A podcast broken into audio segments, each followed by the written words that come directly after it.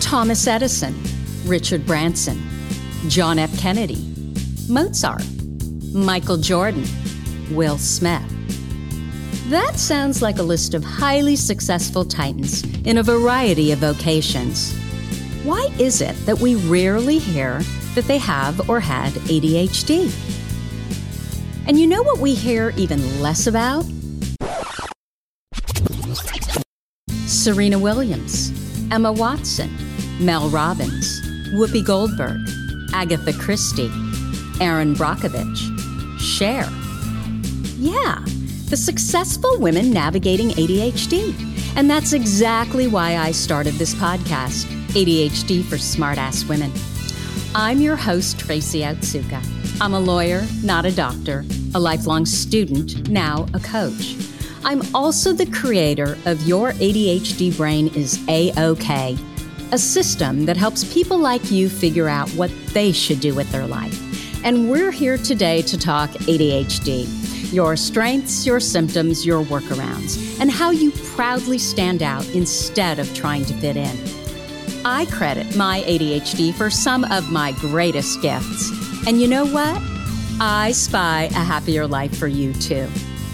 So without further ado, a shiny new episode is starting now. Hello, I am your host, Tracy Otsuka. Thank you so much for joining me here for episode 154 of ADHD for Smartass Women. Please subscribe to this podcast and our newsletter over at tracyotsuka.com. You know, my purpose is always to show you who you are and then inspire you to be it. In the thousands of ADHD women that I have had the privilege of meeting, I've never met a one that wasn't truly brilliant at something. Not one. And that includes our guest. I am just delighted to introduce you to Dr. Tamara Rosier. Dr. Rosier has been a college administrator, a professor, a leadership consultant, a high school teacher, a national public speaker, and an ADHD coach. Gosh, sounds so ADHD, all these professions. Through those adventures, Dr. Rosier has developed valuable insight into ADHD and how it affects one's life.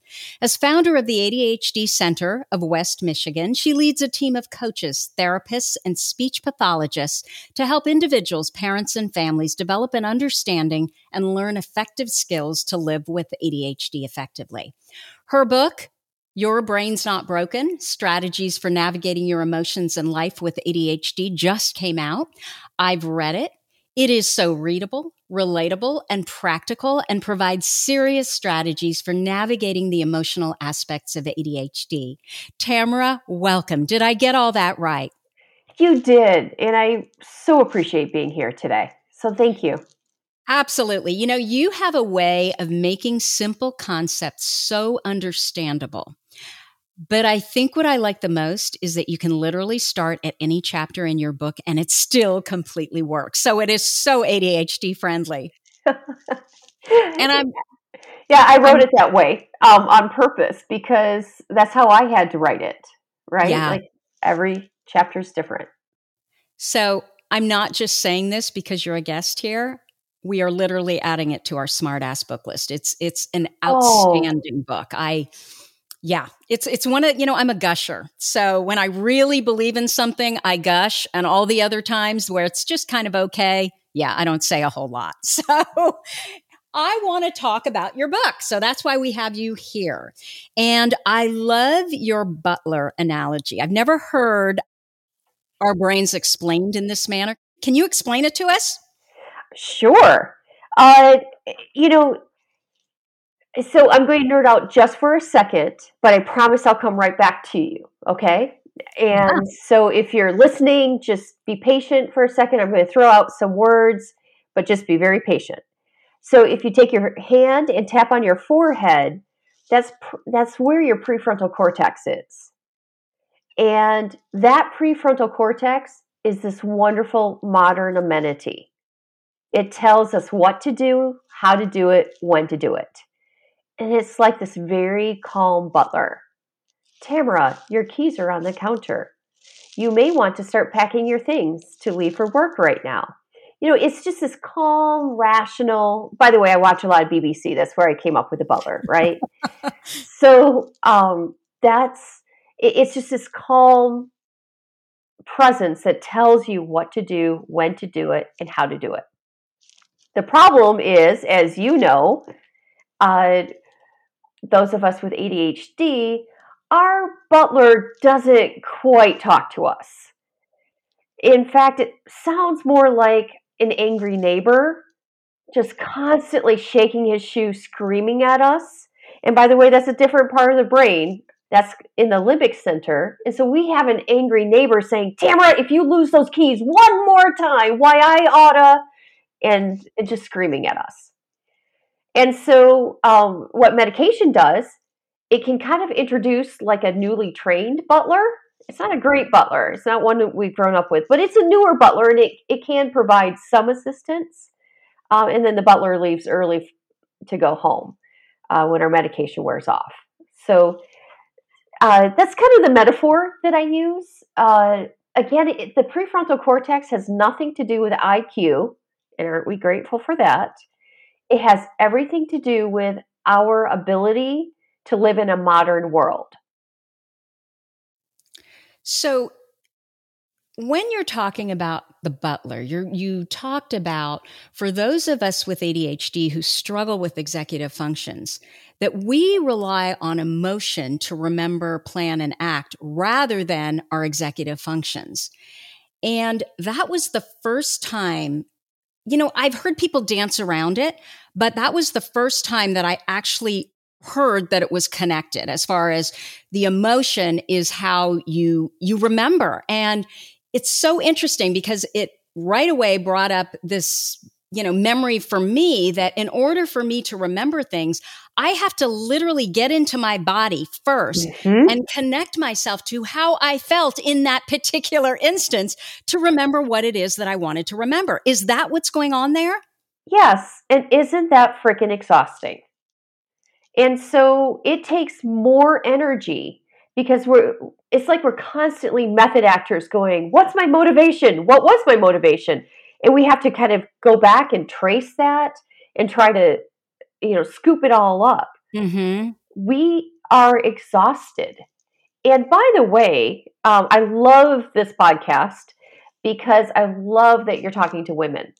And I'm sure a couple guys listen too, but you know what? Women in ADHD were expected to have that prefrontal cortex on and ready.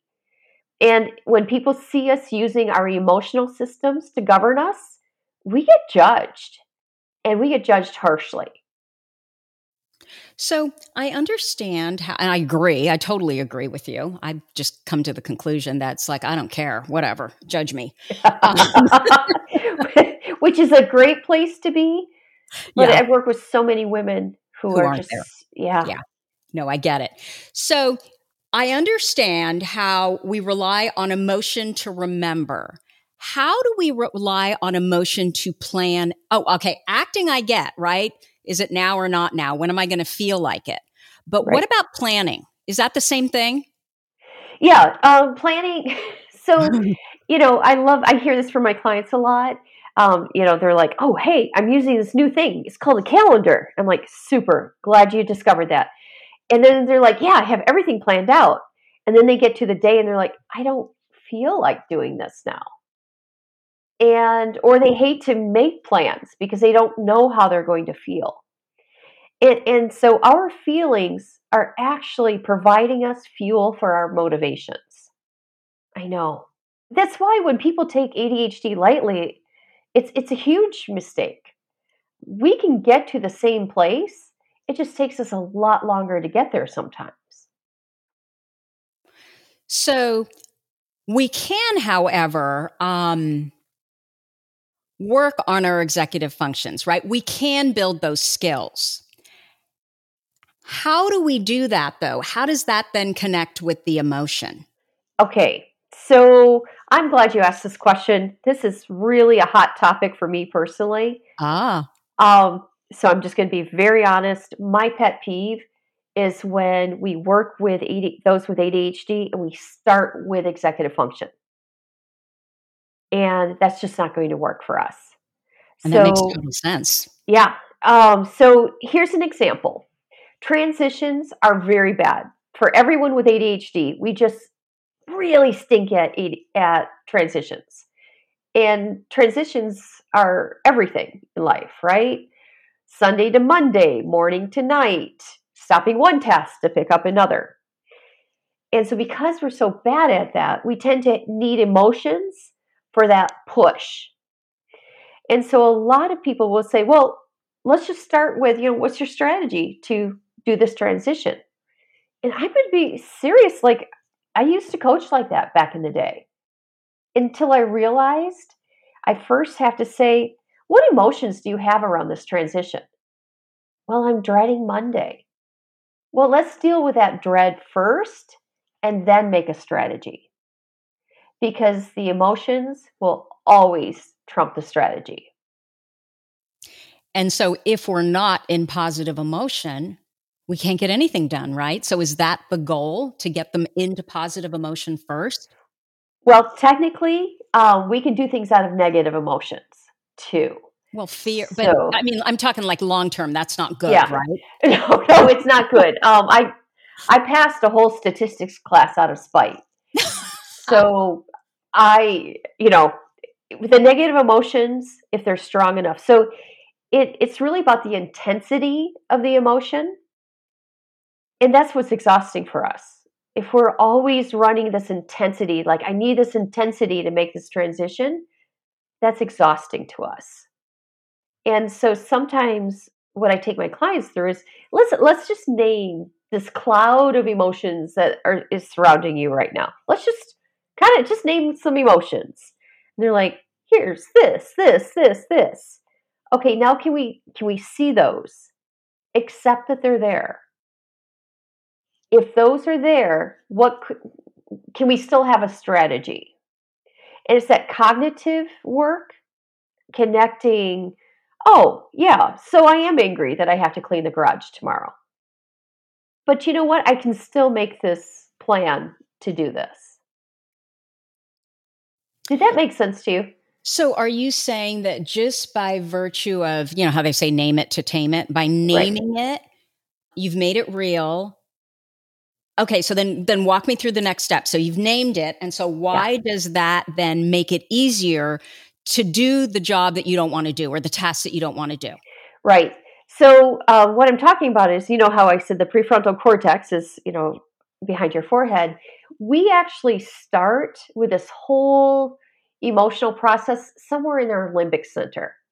And our limbic center is in charge of fight, flight, or freeze. And so, you know, it, it's kind of concocting this emotion.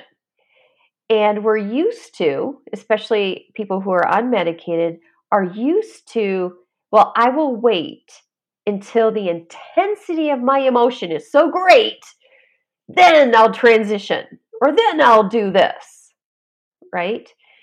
And so that is what's wearing us out. Um, it's not having the emotion, it's the intensity of it. So the first step is I have them name it. Then I have to, then I say, so how strongly are you feeling this?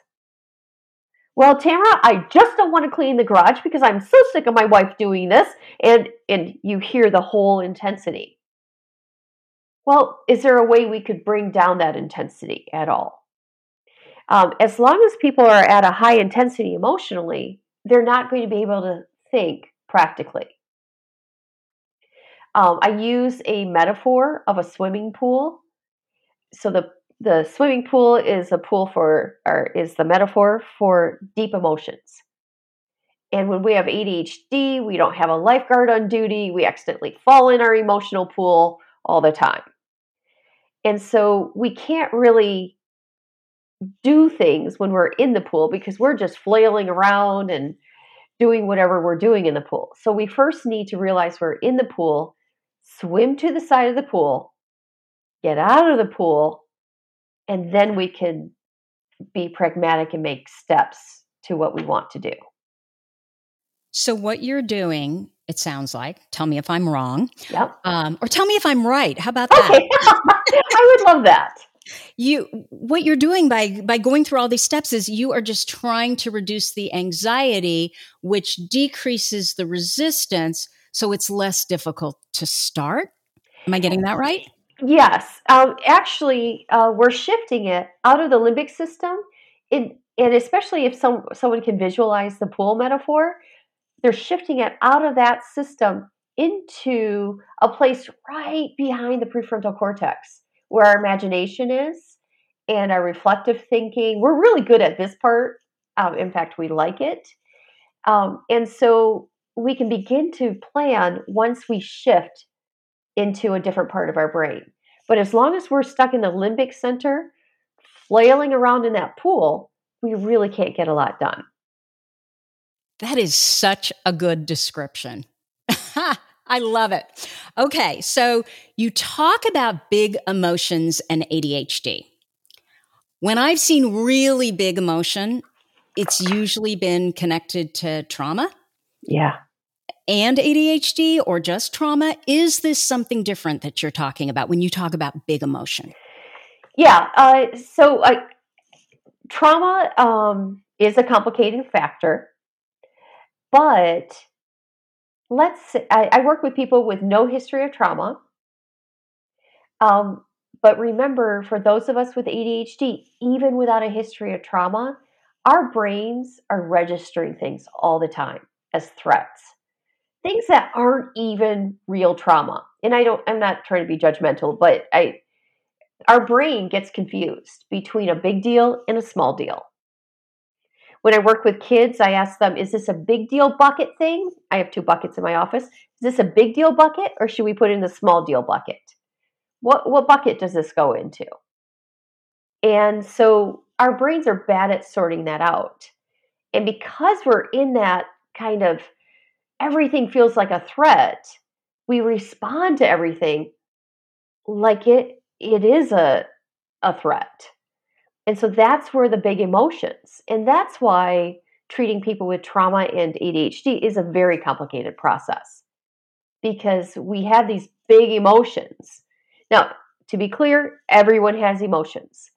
We're using these big emotions to lead us and to guide us through the world. Okay, so I'm trying to I'm trying to understand what you just said. So Okay. I think that what you're telling me is that obviously everybody has emotion. When you have ADHD, we struggle to tell the difference between should we really be blowing up about this because it's really nothing versus is this a really big deal? Exactly. Yeah. And so when you add trauma into the mix, it gets even worse. Is that what you're saying that we we really can't tell the difference at all? It, it yeah. And that's um and that's the heartache of uh, especially like ADHD folks who have uh, who are working through PTSD. Mm-hmm. It is so hard to separate the two that you really can't. But even without trauma, we're using, you know, in, because we don't have the butler, we're using the angry neighbor to yell at us. And that's how I know to get something done. So I know to start on my paper for law school when the angry neighbor is saying, Listen, your roommate just did it, you stupid idiot. You should have been done too. And then I say, Oh, angry neighbor, that's a good point. I should start on it right now. Okay, so you're beating yourself up to get the work done, yes. but it really doesn't serve you because it's all fear and amygdala and cortisol and all that is is bad, right? It's bad for our bodies, our brains, yeah. everything. That, that's the problem, though. It works enough mm-hmm. that my clients really don't want to give those up. Um, they're like, "Well, if I have, if I don't have my anxiety, how will I know how to get out of bed in the morning?" And so my clients are really cautious and they really don't want to give up those easy ways of motivating themselves, even though they're incredibly costly. Okay, I want to ask you a question. So, okay.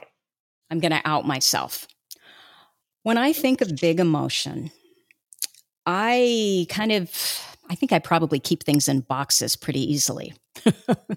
and that's how I've navigated through life, but there are certain things that And I don't even know why, you know, certain things that will happen and I, they will literally just ruin my whole weekend. Yeah. And it's it's usually something that I can I have no control over. Like I remember and this might have been postpartum, but I remember when my son was first born. I um I found out that um, the preschool that my daughter went to, there was a family there that they had lost uh, their mother, and so the woman that was bringing them in was kind of you know a nanny, and I was just besides myself. I had mm-hmm. to figure out a way to help this family. I, you know, to the point of like I was being weird, right? like all of it, this happened three years ago or four years ago. And all of a sudden I'm in there feeling like I, I've got to help. And I remember being so upset by knowing what had happened to this family. And I listened to myself talk about it today and I'm like, what the hell? Like, why was I so, why was there so much emotion around that?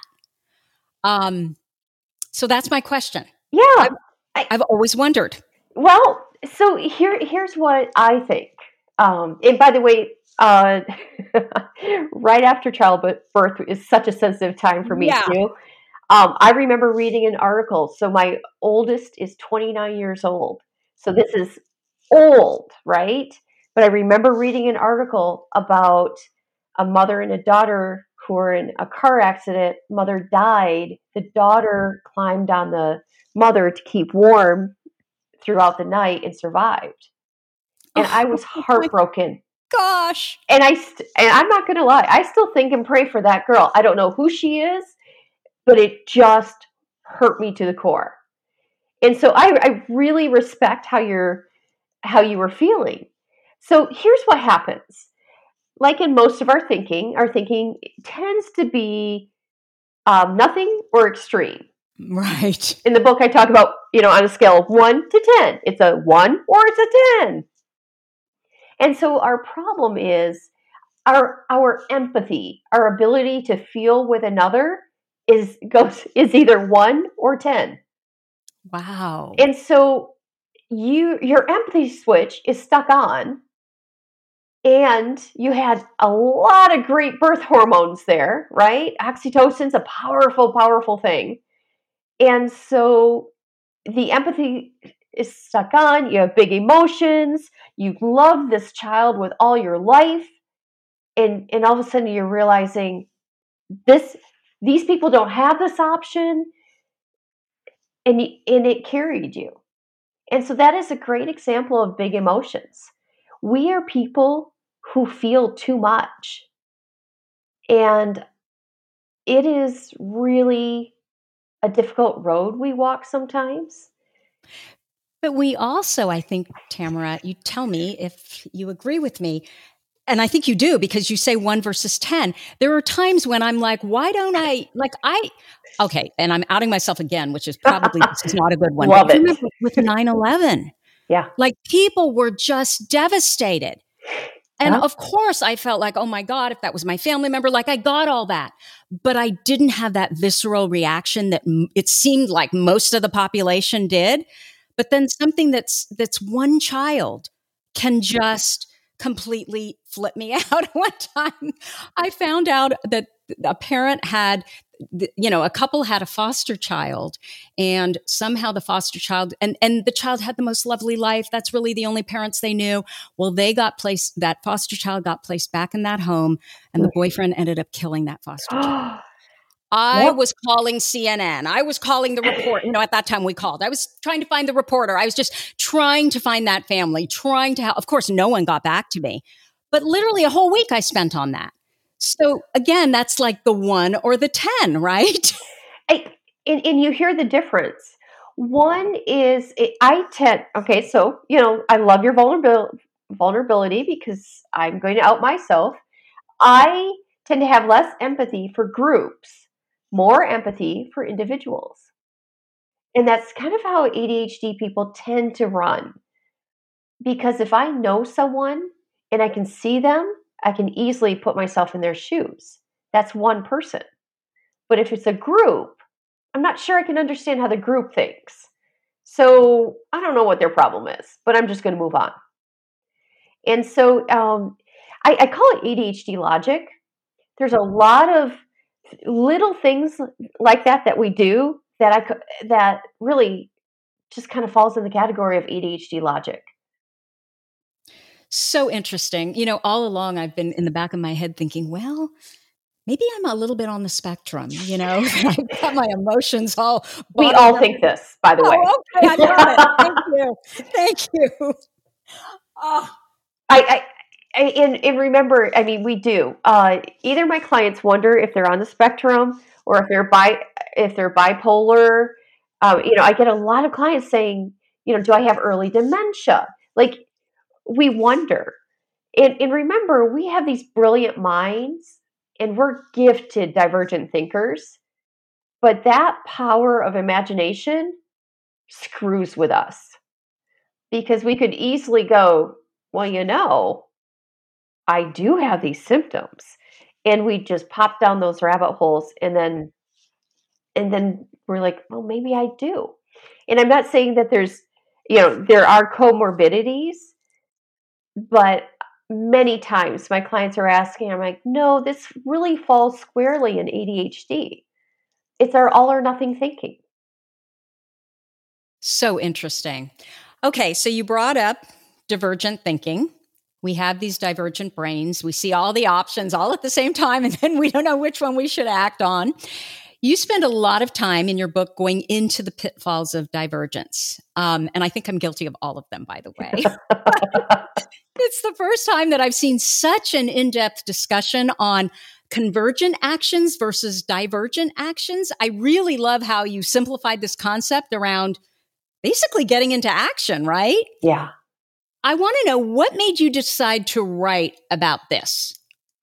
So, well, as a divergent thinker myself, uh-huh. um, I kept noticing, I kept falling into certain habits. And so, let me first just kind of back up and I'll just quickly define divergent and convergent. Um, divergent is the ability to think in one, uh, to take one idea and blow it up into 5 million possibilities. And we are so good at that. But the opposite is convergent thinking.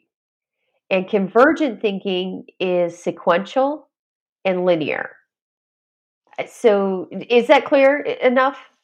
It's totally clear. I, I just loved, I, I've never heard anybody, you know, as you're talking in your book, it's kind of like, no, stop. You need to be, you need to think convergently now. I mean, it's just so clear, like, duh.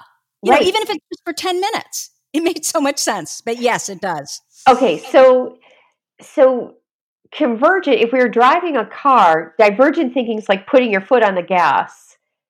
And converge convergence like putting it on the brake.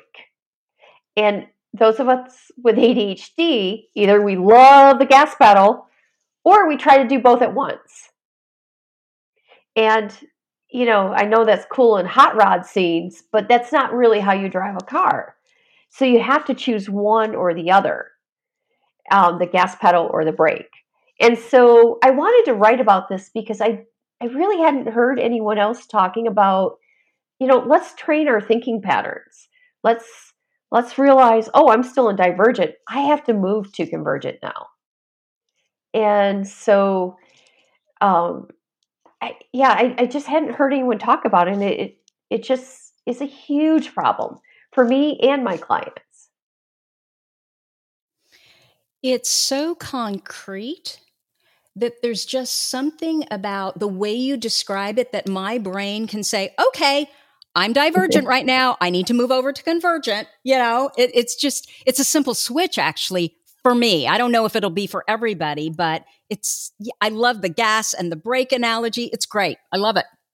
I, I, I love that it it feels simple for you because it, that's been my experience with many clients. You know, and I'll still have to prompt them and say, "Hey, remember you're still in divergent. Maybe you need to switch." Um, I get texts from my clients, and they're like, "Ah, too many rabbit holes," and I say, "Well, what would it look like for you to be in convergent right now?" And one of my clients just sent a meme back like, "Touche." And so we just have to be reminded to go into the convergent. And I think that's at least how my ADHD brain works that if you can make the line really s- short and concrete, right? I can see it, I can feel it, I can know it. And so it makes sense. Are you in convergent or are you in divergent? And exactly what would be best? What would serve you best right now to be in? So I know that is one that I will absolutely use. Okay, so we have to talk about monster spray. So I don't know, sometime this year, I think at the beginning of the year, I was talking to Ned Hallowell um, about the fact that when I went to a sleepover, I think it was like in third grade or fourth grade, my friends were all talking. this is so ridiculous. They were all talking about someone named Mary Weather. and you remember this? Yes. So apparently, and I don't even know if I have the story right, but this is how it is in my brain. If you look in the mirror at night and it's dark and there's no lights, and you say Mary Weather, she's going to show up and I think she's going to cut your head off and then hold it in the mirror or something like that. So ever since that stupid incident, I literally cannot close my eyes to wash my face in the evening. And I was telling him this story, and he just, you know, off the cuff, it's like, oh, that's your default mode network, you know, where your imagination yep. lives and all that. And I'm like, really? That's part of ADHD? And so I've been thinking about it. But what I realized when I was reading the chapter on monster spray is that, yes, I hate to go to bed at night because I feel like it's a waste of life. I have, I'm one of those people that has too much energy, right? I, I just want to cram and eke every little, little tidbit out of the day. Yep. But reading your book, I also realized that I hate to go to bed at night because it is the one time that I really have to be alone with my thoughts. Yes. And what's even worse is I hate when I have to get up in the middle of the night to go to the bathroom because then it's really bad. I literally have to make a concerted effort to entertain my imagination so I don't think about the fact that, oh my God, I might get murdered or, you know, all these things. My, yeah. my kids may get murdered, my husband, all of this stuff, or he may have a heart attack. So I know that I have an overactive imagination. I didn't know that until, you know, Ned made the comment about, oh, it's your default mode network. And it sounds so silly, but I think it's the first time that I've actually connected this to my anxiety. And it was your, your monster spray chapter that, that really did it. You know, I have had anxiety about losing my mom since I was a little kid. I was just telling the yeah. story that I was in second grade and I basically, I just got all this anxiety about my mom. And so I went to the school nurse and I told her that I'm really, really sick. I have to go home because I needed to see my mom. And I remember she picked me up. We went out to lunch. She knew I wasn't sick, but I was just so worried about that. And since then, you know, it's about my husband. Something's going to happen to him. And then once I had kids, it's about my kids but I never connected that to my ADHD brain. I just, I kind of thought everyone thought this way. I did too. So I, I, and I know exactly the kind of slumber party scare tactics because they're alive and well in my brain. And I was laughing because I'm like, oh yeah, I've been to that party. Mm-hmm. And where you're like, everyone else is asleep. You're like, great, I'm not sleeping for the rest of my life now. I, and I don't watch scary movies for that reason right? At all. I can't do I can't even watch an Oscar. Like any movie that's won an Oscar, I basically can't watch. You know what? We need to hang out because same here. I have the same criteria. Oh, um, oh, so sad. And it's not because I lack the emotional depth to watch it. Right. It's because it will wound me. Yes. Um, because uh, Schindler's List um, is one of the fantastic movies. I've never watched it. I taught Holocaust literature when I was a high school teacher. And I gave extra credit to people for watching it, but I knew my limits that if I put those visual things in my head, it would stay there forever and be haunting. And I already, my heart aches over the Holocaust already. And so it's not that I'm trying to insulate myself. I, I do need to protect myself um, from the, a lot of those things. So, um, yeah, I write about in the book that your divergent thinking combines with anxiety and creates all kind of kinds of melodrama. So, so can you, I ask you? Yeah. We hear statistics. 60% of people with ADHD or 40 to 60% struggle with anxiety. And I'm like, I don't think I've ever met anyone with ADHD who didn't have some level of anxiety. Isn't that just what divergent thinking produces? so, yes and no. So, okay. It's how much people want to use it. So, I would say all people with ADHD use like it's a drug, right? Anxiety. Except for one group. And they have low tolerance for any anxiety in their lives. And they'll almost look lethargic in how in that and I can even see this in some students because their eyelids will drop a little bit. And it's almost like um, there's a breaker switch. Anytime you introduce any anxiety, which the parent usually is trying to do in that case, going, hurry up, turn in your assignment. And the child re- rejects it because I and what they're really saying is, I can't turn on my brain this way because this this is too much for me. And so, yes, for the majority of us, we, we go swimming in that anxiety pool, right? We're doing the backstroke. And, you know, I'm just going to be honest. For the first 30 years of my life, I thought that's just how I would get through life by scaring myself out of bed. Um, in between 30 and 40, I just did it like, yeah, this is what I need to do. 40 and 50, my body's like, hey, guess what? You're writing checks your body can't cash. Yeah. And so, unless you want me to go on strike, you're going to work this out. And that's the cost of anxiety, right?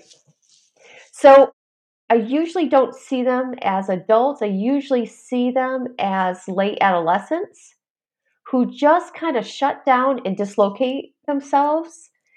If um, usually they're basement dwellers, um, somehow they take them, themselves out of reality and any exposure to anxiety.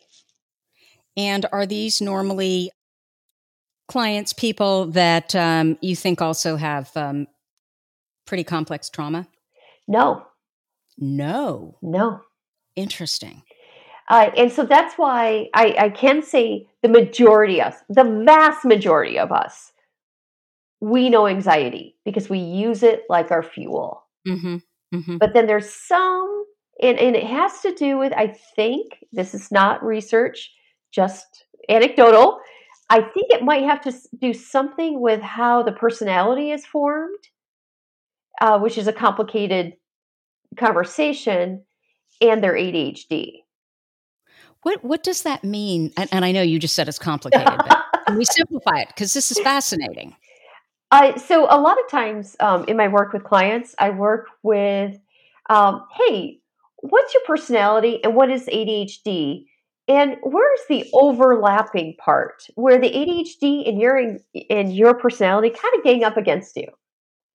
And so we kind of we do that work. And so I tend to see some of my clients with a certain personality style that tend they don't like they don't like the anxious feelings. And so they come up with an easy solution. Hey, let's not. And so they will shut down and try to mitigate any anxious feeling. I wish I could do that a little bit. No, you would be so frustrated with yourself Oh, really? Because these people don't get enough done. Oh, of course, because we need to be in action and are creative to be happy. Yeah, makes sense. Yeah. Oh. So they're happy in their kind of homeostasis point. You have developed your anxiety for a reason. And and the reason is again, I'm not promoting, hey, everyone use anxiety. I'm just saying we developed it as a coping mechanism. Yeah. Yeah you're in, highly intelligent, you have a lot of energy, and you're like, huh, now what's my gasoline? Oh, I know, let's pour some anxiety in. And that's how you get stuff done. Again, not promoting that lifestyle. that's exhausting. So, do you think that, I mean, neurotypicals must use anxiety too, or no? They don't, they don't need to. Uh, you know, I, I, talked with a neurotypical mother, and she's such a good woman. She's mm-hmm. so smart and intelligent. She can't quite understand why her daughter just is anxious about something instead of just doing it. And that's because that back to that prefrontal cortex, the prefrontal cortex, the butler says, "Hey, how about we just do this?" And the neurotypical, without even aware being aware of that conversation, goes, "You know, that's probably a good idea, butler. Thank you." Meanwhile, we're, we do not have that, and so we look at the screaming neighbor, and the screaming neighbor's making us feel anxious, and so we're like, "Well, I guess I'll listen to that neighbor." Fascinating. Okay. I want to know about climbing the ladder. What is that? Can you explain that to us since, you know, we're on emotion? yeah, you know, all right. Truth be told, as soon as I turned in the manuscript, I thought of seven different ways to rewrite the book. Right? As a true ADHD person, I'm like, ah, there's part of me that wishes I would have moved that chapter earlier in the book. And so, what we're talking about here is the emotional health ladder. And what happens is ADHD folks, we tend not to be very self aware of some of our behaviors. We think we're self aware, but you know, self awareness occurs largely in the prefrontal cortex, a little bit in the DMN, but the immediate awareness occurs um, in places that we don't have great access to. And so if we can if we can kind of teach ourselves what behaviors to use, then we can, can become emotionally healthier and more stable in our responses. So um, there's levels to emotional health. And at the lowest level, we are just thrashing about in that emotional pool and we don't care who comes into the pool with us because they probably deserved it anyway. And so, can I ask all these different rungs of the ladder? Are we all in them like throughout the day? Uh, or, yes. Obviously, we're not going to be in all of them, but can it change throughout the day? Yes. So okay. let's say I might start out. I might start out my day you know what, had a pretty good night's sleep. I'm feeling okay. I actually might start up towards the top of my ladder, which is fantastic. But you know what? On the way to work, I spilled my tea down the front of me, and that's because a deer ran out in front of me, and now I'm going to be late, and there's traffic. The traffic lights are out. I get to work, and guess what?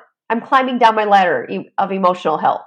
Mm-hmm. I'm just kind of ticked not at anyone in particular, the deer maybe, but I'm just kind of ticked. And so I'm stomping up the stairs to my office in a little bit of a pissy mood. And, and that's what happens to those of us with ADHD. And so at that moment, I've trained myself and I talk with my clients about about say where am I on the ladder right now?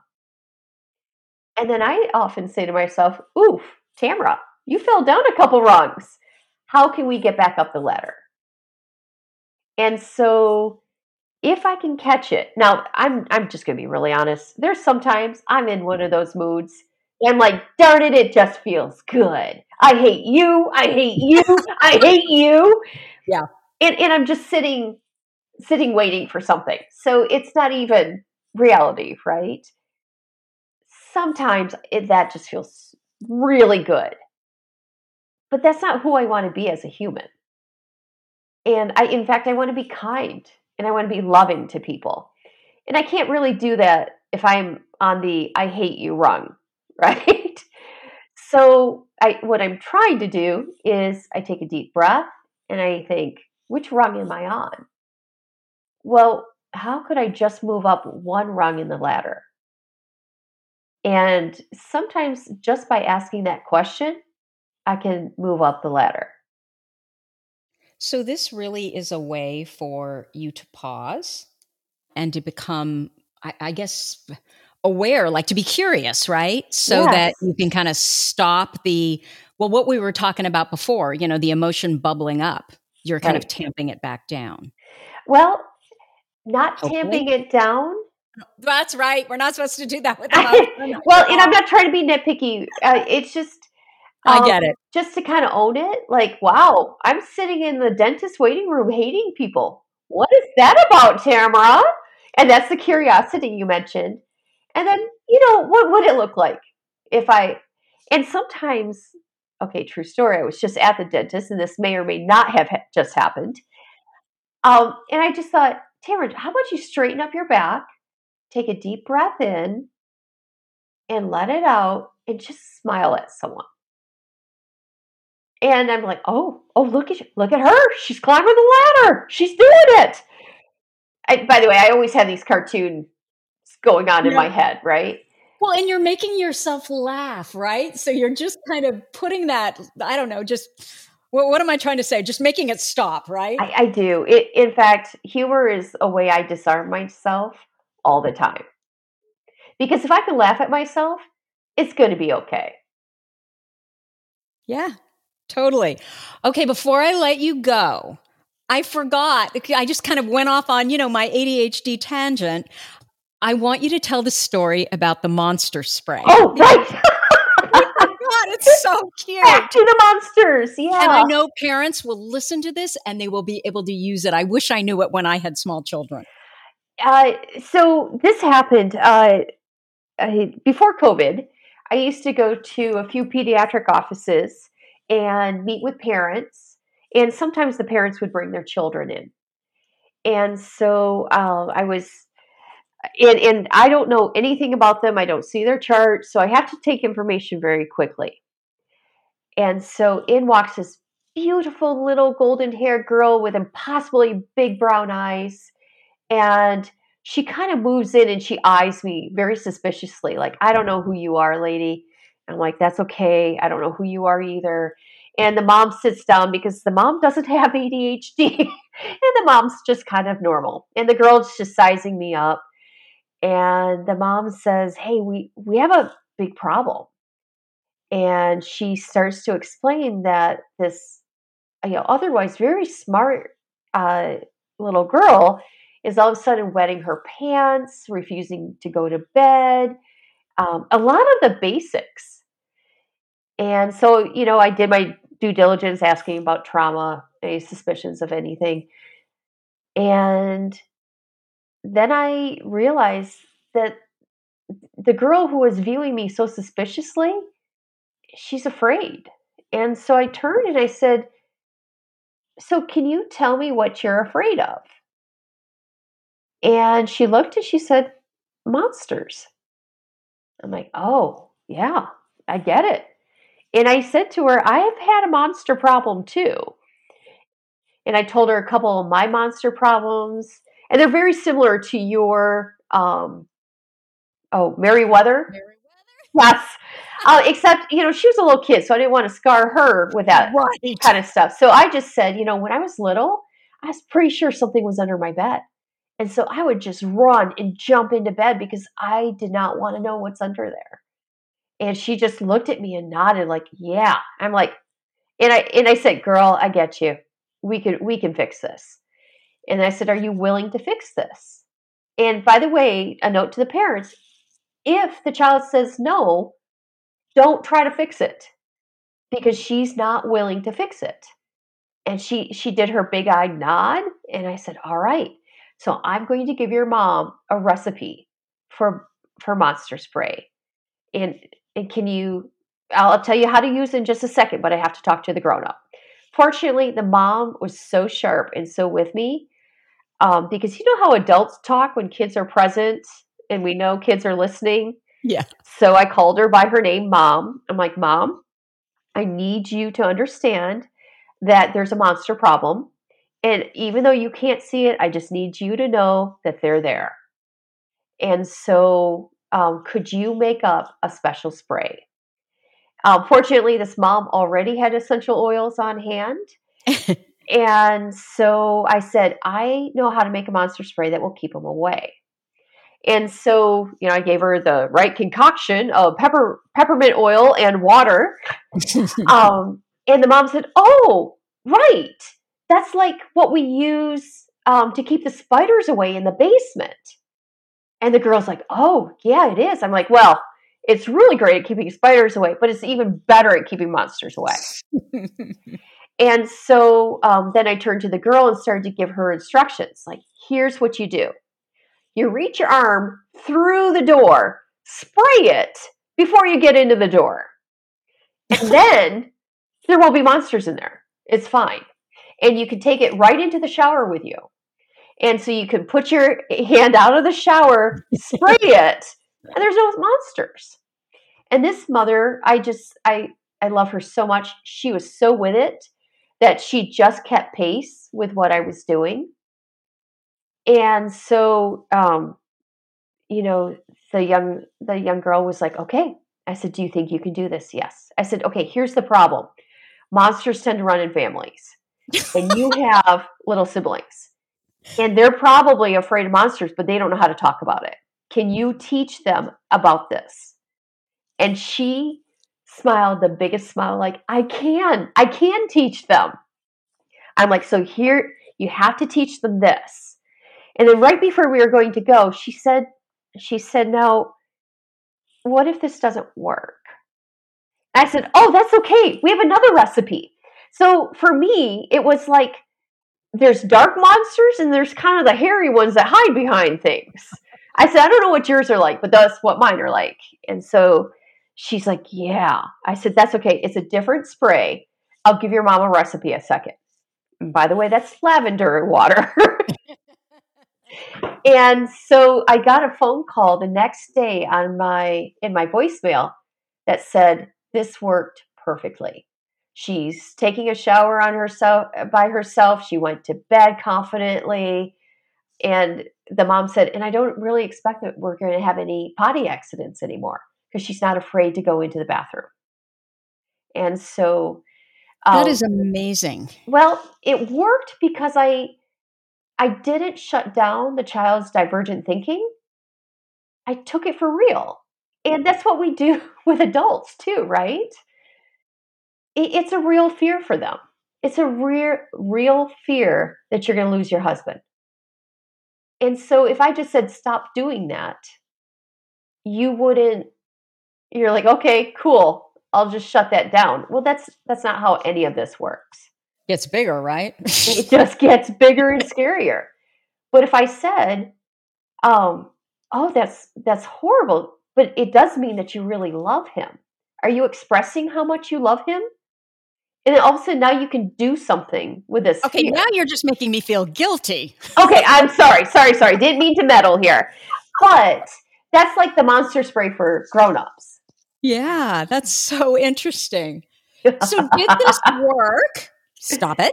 Did this work because you got her to name it, you got her to talk about it, and then you got her into action so she felt like she was part of the solution. Why did yes. this work? Is yeah. that why? Yeah. So when our divergent thinking takes over and creates these vivid monsters, uh, we're stuck in the divergent thinking.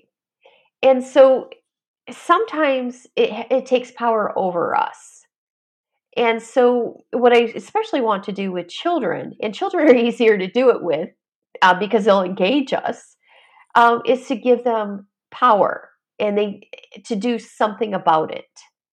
So we know that we can't control everything in life, but for this child, she could control um, spraying before she got into the room. Yeah. And so, do you think that's the default mode network versus the task positive network? So you're, you know, you're you're in that imagination, the default mode network, and the way you pop out is you get into action, right? Some kind of action. Is that what's going on here? Yeah. Uh, so it, it is the DMN. And uh, when we, especially with children, use our imaginations to solve problems, our kids are brilliant. And so notice that, you know, her eyes lit up when I said, Can you help your brothers with this? And she's like, Yes, I'm a big sister. I can certainly help them with their monster problem. Mm. She has a and job not alone, do. right? Right. Now she has a job to do. And so this isn't just about her being in a vulnerable state. Now she can take leadership over it. Um, I work with parents all the time, and I try to get parents to walk beside their children and and stop doing things to them but walk beside be curious but but then let the child problem solve and put the child back in charge of it. Mm-hmm. well um i guess that i'm gonna have to make some Merryweather spray. So I, I need to tell you uh my husband's traveling uh right now. Oh, and oh, we God. have i think we have so many doors and I catch myself going by and I'm like, Tamara, you know you've locked that. Yeah. Like, please, you're oh. fine. And, and, you know, it's just because my vivid imagination goes, well, you know, um, which is why I stick to BBC shows. They're pretty harmless. Um, well, no, there are some darker BBC shows. I stay away from those though. Um, but but I keep checking the doors because my vivid imagination. What if this were to happen? And I'm not normally the person who's afraid of a lot. But it, my brain's picking up a difference like, oh, this is different. We're probably afraid of this difference. You know, that is so interesting because, yeah, I consider myself a fearless person, you know, exactly. starting a business, jumping in here, jump, no problem. But then this stupid stuff. it's always the stupid stuff. Always the stupid stuff that's not even real. Like it's not going to happen. I, I, like practically, I can say that, but still, it's still there. Can I tell you? Um, yeah, my family teases me about this. Um, I have a plan. The one one of the ways I cope with my disastrous imagination is to create a plan. So if something happened, and if you know me, you know I love my husband and children so much, and I love our family. We have something so precious. Um, and and all of my children are you know 19 to 20 or to well almost 30. She's getting old, but um, so so they're grown, right? But I know if something horrible were to happen and wiped out all of them, I would move to an elephant farm and one time, you know, we're ADHD family, so we talk about these things. I said, "Oh yeah, I have a I know what I would do. I would move to an elephant refuge." And they're like, "What?" I'm like, "Well, I would be so sad. Elephants are incredibly noble creatures, and they would feel my sadness, but they'd still be okay with me." And oh. so I have it all worked out to go to my elephant place. Um, not really, guys. I, not literally, but in my head, it's my monster spray. this is what I would do. And my kids even like, oh, that's okay, mom. We have our own version of this. If you died before we were 18, we were going to get your name, your how you sign your name tattooed on our arm. Oh, jeez. Yeah. And, I mean, creative. Yeah, I get we're kind of morbid, but this is how our little ADHD brains are trying to deal with what would happen if. Oh, and by the way, I'm too old for that now. So the, I, I'd have to die within a certain age range to get oh, the tattoo. Geez. Yeah. So you know, there's oh. rules with my kids. oh my god. Okay, so they're not getting tattoos with your name on it. I no, guess. I nope. Uh, they're like, sorry, mom, it had to be a couple years ago. You, you made it too long. Um, I'm like, that's great to know, honey. Oh my um, god. But you know, that's exactly. I mean, that's humor again in our family just kind of popping up. We kind of joke about this stuff, even though we're really not joking. Exactly. No, I, you know, I had a bulldog. It was my son's bulldog. He got when he was se- he got him when he was seven. His name was Buster, and he a couple of years ago he came at me and attacked me, oh. and really ripped up my foot. I was in wound oh. care for like three months, and so we had to put him down. And it was literally so. I think it'll be two years. Uh, this right around now. It was right before Thanksgiving, and so we had this poor dog around because I'm looking at him and I'm going, there's no way my son has his friends here and he's, he's, he got old. He got like dementia or something, yeah, right? Yeah, yeah. Doggy dementia. And um, there was no way I was going to have this dog around other people because I just, he was no longer. Oh, absolutely. Yeah. So we knew we were going to have to put him down. And it was right before Thanksgiving. I'm repeating myself. And um, so we had him for about almost a week. And literally every day, like I'd look at him and I'd be like, Buster, and I'd put my hand out, you are dead to me. And I'd, you know, and my kids were like, Mom, that is not funny. And I'm like, well, that's how I'm doing it. Okay. Yeah. yeah. And, and, that's how, okay, so talking about the DMN, whenever mm-hmm. we go to humor as a coping mechanism, we're getting yeah. it out of the limbic system and we're ah. saying, hey, I can hold it this way. I can hold this sadness in this way. Wow. Okay. So humor gets us in that area that is below the limbic system or uh, or does it get us more into the prefrontal cortex what what part of the brain well, is that the dmn is kind of located right behind the prefrontal cortex so it's almost but not close okay okay and so so when we use humor where does it get that thought yeah, in our I, brain. yep, where does it move it to? It it moves it from the limbic center from that okay. fight or flight right. right to this imaginative place okay. where we can hold it. Okay.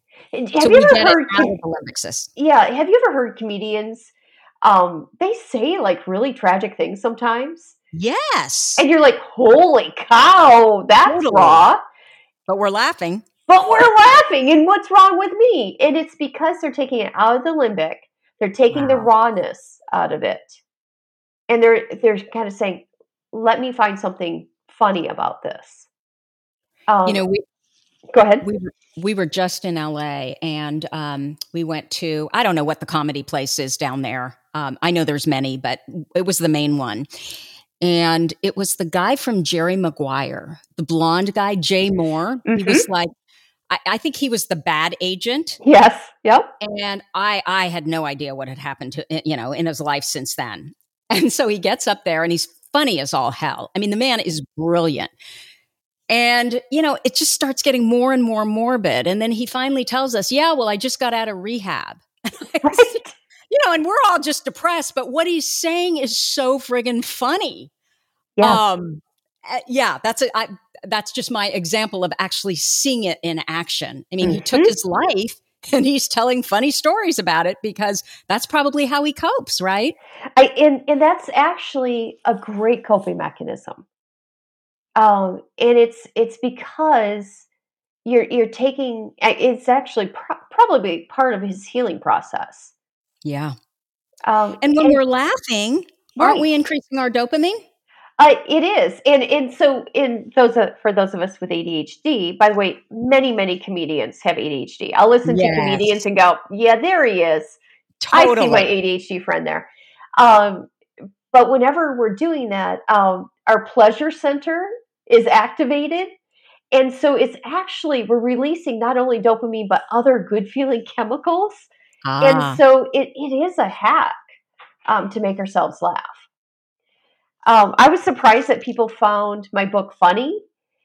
Um, I wasn't trying to be funny, but then I realized this is just what goes on in my head all the time. I guess other people yes. think that's funny. Yes. I just call it life, right? Yes, absolutely. If, if I were trying to be funny, I promise you I wouldn't be funny. It would just be, it'd fall flat.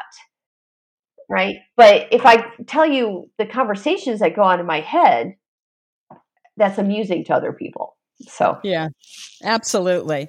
So, Tamara, do you have a number one ADHD workaround for us? You know what? I think we were just talking about it. It's seriously get a sense of humor. Yeah. Um, and you know, is it one of your top like via character strengths is humor? Uh, I don't think it is. I believe it or not, I'm I'm a super in, intense person like people always give me feedback like, "Oh, you're so intense and type A." I'm like, "Yeah, if you knew the drunken goat rodeo in my head, you wouldn't be thinking that." You don't seem intense to me. You remind me a lot of myself, to be honest. I, and- I so love you, which is the most egocentric thing I've said this the whole time. But you are a sister friend because I'm like, oh, I, I get she's she's a driver, um, and, and we're both drivers, right? Yeah.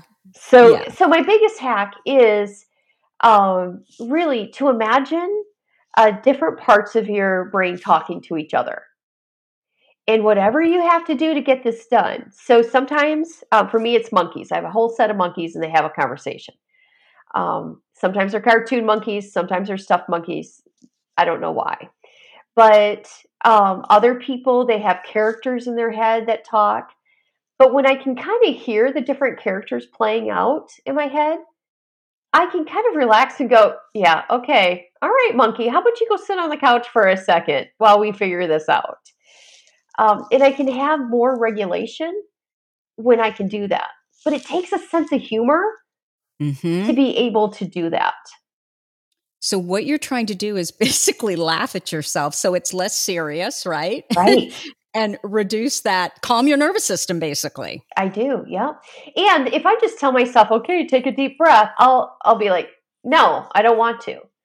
But if you ah. can say if I can make a joke, then it's disarming enough that I actually have a second to bring myself um, back to the ladder, up up the ladder. And so my biggest hack really is humor. Um, I think I, I, have to tell you, most of the ADHD people I've met in my life are all funny somehow. I mean, I it might be that dry wit. It might yep. be. I totally agree. Yeah, which is why I love my job because oh. I get to work with funny people. Absolutely. Absolutely. Okay. So, where can people find you if they want to know more about you and what you do and your book and all of that? Yeah. Well, there's two websites. There's my book's web- website at tamararosier.com. Okay, and, hold on one sec. Oh, yes, I see it here. I just want to make sure we, we're going to get it in the show notes. Oh, okay. Oh, thank you.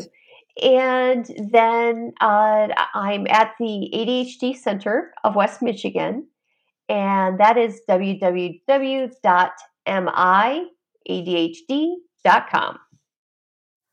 Literally, am I ADHD? yeah. Well, that's clever.